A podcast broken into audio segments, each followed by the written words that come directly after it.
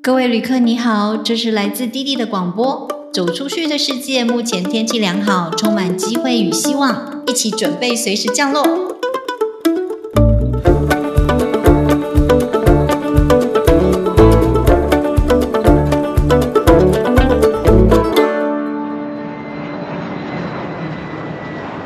嘿，大家好，我是弟弟，这里是弟弟和那些走出去的人的 Podcast，我们都会在这里跟你分享不同的人走出去的故事，走出去读书，走出去创业，走出去旅行，走出去转换新环境。走出去其实没有那么难，所以我们要来听听看这些走出去的人是怎么说的，怎么做到的。那上一次呢，我们就请到了旅游游旅行社谢宏明董事长，聊到了他在这一两年不但新创了公司，然后。还提到了他划龙舟划到了当国手，所以我们今天要来聊聊看，说，哎，为什么会一个你本来是个素人嘛，龙舟素人，对不对？然后没错，怎么样可以从这个素人，然后一直到划龙舟，甚至于还创立了龙舟福轮社这件事，可以跟我们聊一下哦，这个龙舟的旅程吗？哦，这个。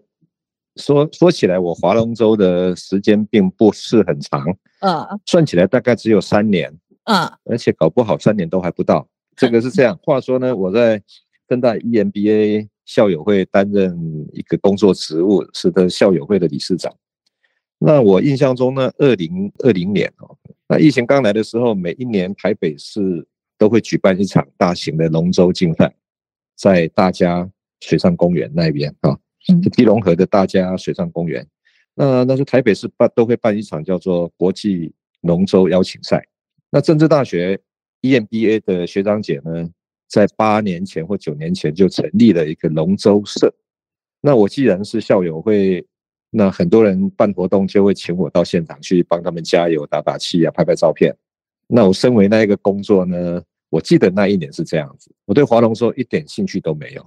那我我很直觉问他说：“你要我捐什么？捐钱 OK 了。那龙舟我也不晓得去干嘛。”他就说：“你可以送冰棒来给大家吃。”那我这个人是傻傻的，我就哎送冰棒哎也不错啊，去了解一下那个划龙舟是长什么样子。以前都在电视上看过嘛，哦，没有在现场看过。嗯，那我就带了一些冰棒啊，弄一些几个保冷袋啊，就就带过去。哎，我到现场，我真的吓一跳。我说哦，这个场面还真大。那我就问主办单位或者是参加比赛的正大的学长姐说：“哎，那这一场大概有多少选手？”他说：“大概三千个。”我一听，哦，三千个，哦，那很多呢。那我就心里面就在想说：“哎，为什么这一些人？然后看都是一些帅哥美女啊，还有很多身身材身形很漂亮的这个选手，都练过的，跑来跑去啊。正大的也不错了，哦，正大的也不错。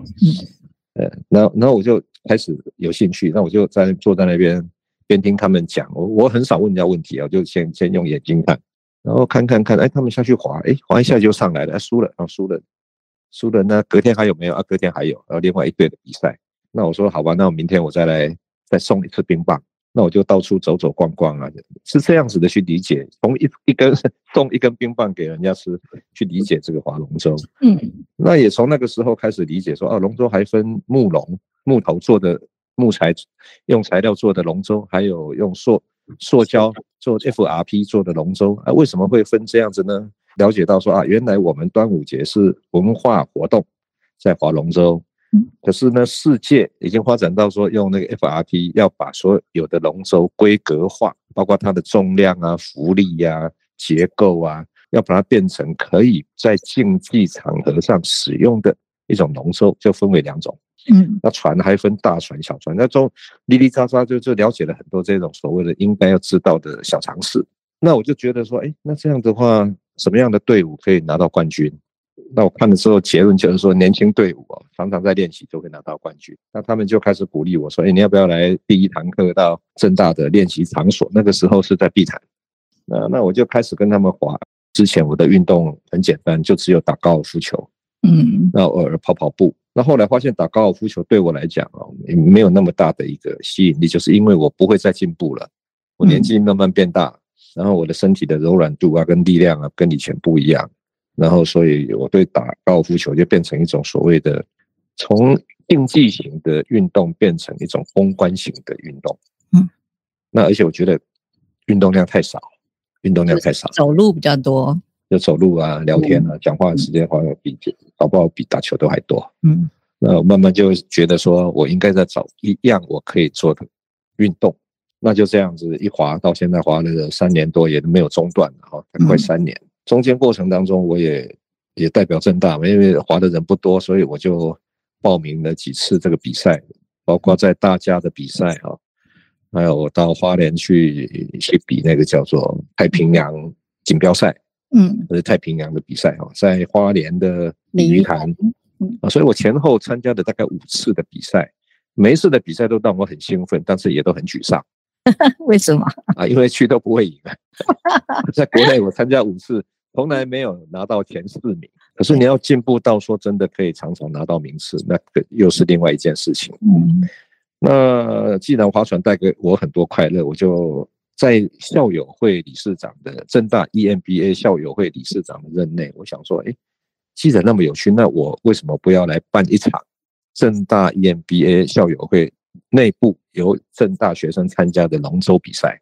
嗯，所以就在三年前办的第一龙舟比赛是这样来的，叫做正大 EMBA 校友会理事长杯。第一届，所以现在连续办了三年，今年是第三届。对，那每一年参与的人数都有到三百个到四百个人的规模。那我就觉得办这样的活动还蛮有意义的。第一个，提倡一个健康的运动，嗯，然后呢，也让有更多人可以理解龙舟，跟我一样去了解龙舟，那进而去培养一些有可能来来参加我们这个正大龙舟队的一个成员。嗯，带给我的身体的好的回馈呢？也不是三言两语可以讲得完的，因为划船毕竟它是一个全身性的运动嘛。嗯哼，练习划船是一件辛苦的事情啊。我们都选大概早上五点半到六点左右，对，都很开始划。嗯，那很早，我一开始想不懂为什么，那后来才知道说啊，原来很多人要上班嘛。第二个就是说早上天气比较不晒，比较不热。对，那个河岸呢也是山清水秀的啊，可以看看。看看水，从水面上来看台北市，哎，又是一个一个另外的一种一种风景。对，那很多好的元素，我都觉得都去就在这个从事这个运动里面去去去去享受到的。嗯，就这一晃又三年。那我也是最近才知道说，哎，原来原来原来龙舟还有世界比赛。那因为哦，因为。台北市龙舟协会是跟我们有一些合作的伙伴，就是比如说我我们要正大要办比赛，需要台北市龙舟协会的场域的帮忙，嗯，还有人力的资源，那我就跟理事长彭文尚，呃，变成了好朋友。那变成好朋友之后，突然有一天他说：“哎，我们六十要组一队六十岁的来来比赛，你要不要来？”我说，哎，也许不错哦，因为我我我在跟那些年轻小伙子比，我从来没有拿过七名以内的成绩啊。嗯，那我想说，这样竞争对手会少一点也不错。我说好啊，那就组一队来练啊。一开始是练小龙，小龙就是小的龙舟，也是练 FRP 竞技赛竞赛用的龙舟，竞技龙。那那后来他又讲说，哎，这一队如果赢了，我们就要代表代表国家出去比赛。我说哦啊，这样就很突然，怎么突然间会变国手？哦，有机会变国手。那那我就就觉得，哎，这这好像也不错哦。说好啊好啊，反正跟我讲什么，只要跟龙舟的，我很少说不啦。啊啊，我很少 say no 啊。然后我说，哎，反正有有龙舟协会的理事长在邀约嘛，然后人他去找啊，然后比赛赛程他去安排啊，我就当成一个快乐的划船人啊，比着比着，哎，我们的队伍真的真的录取了，在一个选拔赛里面呢拿到第一名的。成绩，然后就哎好，就是你们这一队，你们要去去泰国几月？哎，八月份要去泰国比赛。嗯，真的是国家代表队了。那时候还不大敢相信，呃，那时候还觉得有点有点梦幻。那个等我们都确定当国手之后，真正的辛苦才开始。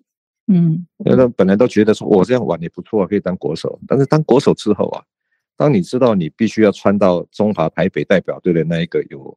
有一个一个梅花徽章的那个，就代表有责有责任跟荣誉啊。嗯哼。那紧接着呢，队长我们陈文山理事长呢就开始操练我们的这个划船的体能。那我们一艘大船呢，来自有二十个桨手、一个舵手跟一个鼓手，都来自不同的队伍。那不同队伍就会有不同的划划船的方式啊。这个讲起来就是说，每一个人打高尔夫球都打得很很好，可是没有一个人姿势会是完全一样的。但是呢，高尔夫球是个人运动，可是龙舟运动有点像拔河，你你把那个船看看成是一个绳子，你要去拔河，用力量把那个绳子往后拉，把对手拉到你这边来。可是龙舟不一样，龙舟是把那个桨要往后一直一直拉，把什么拉过来？把船把往前推，往前推。嗯哼。不过我觉得它跟拔河的原理是有一点接近的哦。嗯。划龙舟，为了要不辜负这这个所谓国家代表队的头衔呢，我们是一个礼拜练六次。没有划龙舟的人可能比较没有感觉了，一次下水就先划个三点八公里，这个很远哎。哦，三点八公里真的还蛮远的。我但我们划的时间大概是二十分钟内要完成三点八公里。哦，跑步有时候都不止二十分钟啊。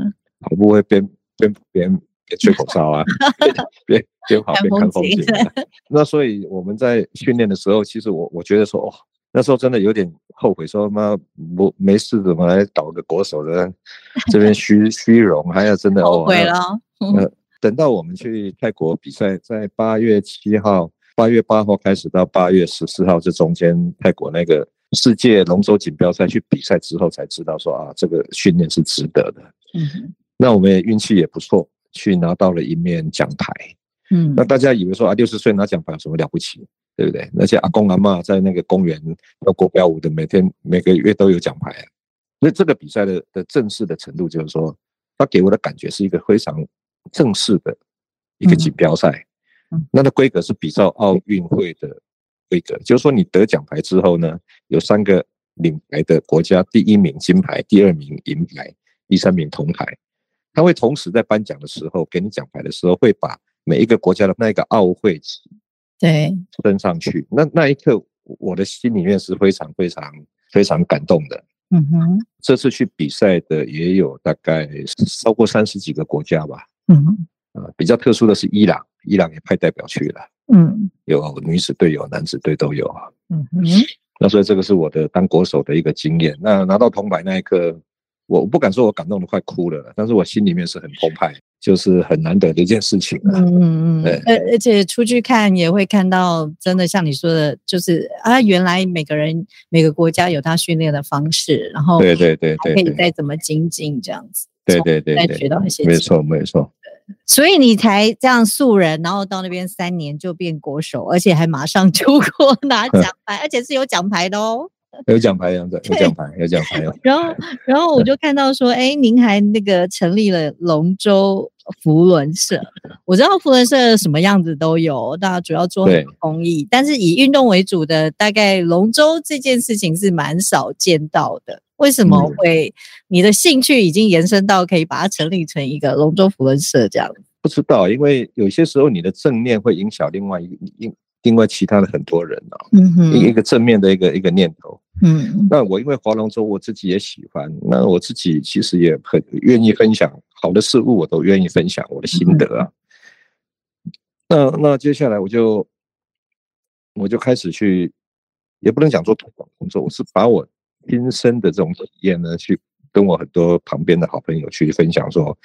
哎，他们问我说：“哎，你最近怎么打球打的少了？”我说：“我打球打高尔夫球打的少，是因为我现在把时间一部分的时间拿去划龙舟啊。划龙舟，他们听的就就跟我当初去认识龙舟是一样的嘛。你觉得龙舟的乐趣是什么？我觉得龙舟的乐趣就是在一大早可以看好风景，然后很有纪律的跟着大家去做同样一个动作的运动，嗯，而且可以让我很快速的有那种心率。”让我达到一个有氧无氧的训练，我不需要去跑步，因为我的年纪跑步，我体重也不轻啊，然后跑一跑脚会受伤。我就曾经跑马马拉松跑到脚受伤过。嗯哼哼。那划龙舟比较没有这方面的运动伤害的顾虑啊。我也是听过一些前辈说，这是一个可以一直运动到老，而且啊，你在运动的同时间，不是你一个人而已，是一群人，还蛮欢乐的，蛮开心。对对对，而且一个礼拜 不管晴天、刮风、下雨，都要很早起耶。他们都说是防水的，对吧？所以也是改变了一些生生活上的一个形态了。早睡，有一些人应酬多嘛，应酬多晚上夜猫子，那早上肯定起不来啊。对。那如果对对龙舟喜欢的话，你就会我啦，像我自己，我就会调整我的生活作息，而且让自己变得更更清爽、更健康了。我觉得是这样。对，嗯然后不但水上，我知道还要路上的一些体适能或者是跑步嘛，因为毕嗯竟要力量，对，所以其实整个龙舟练下来是很花时间的，不是想象中说只有水上这样划一个小时就结束。呃，你要划得很好的话，很很花时间的。嗯嗯，很花时那你如果。如果就是说按照自己时间安排的话，就会成绩不好，可是你还是可以得到乐趣。对，因为如果一开始就讲要花很多时间，会让很多人打退堂鼓。哦，是是是，看我们要欢乐华还是要家人家说要先骗进来再说嘛。是是是，爱上了以后就会自己求精进了这样子。是啊，是啊，对是啊。可是我觉得很有趣的就是龙舟这个活动，就是都在阳光下嘛，所以就都很阳光正面的感觉。然后女生就会怕毁容，可是真的到比赛的时候，每个人都恰北北很狠的感觉，这样嗯，好好好好，对。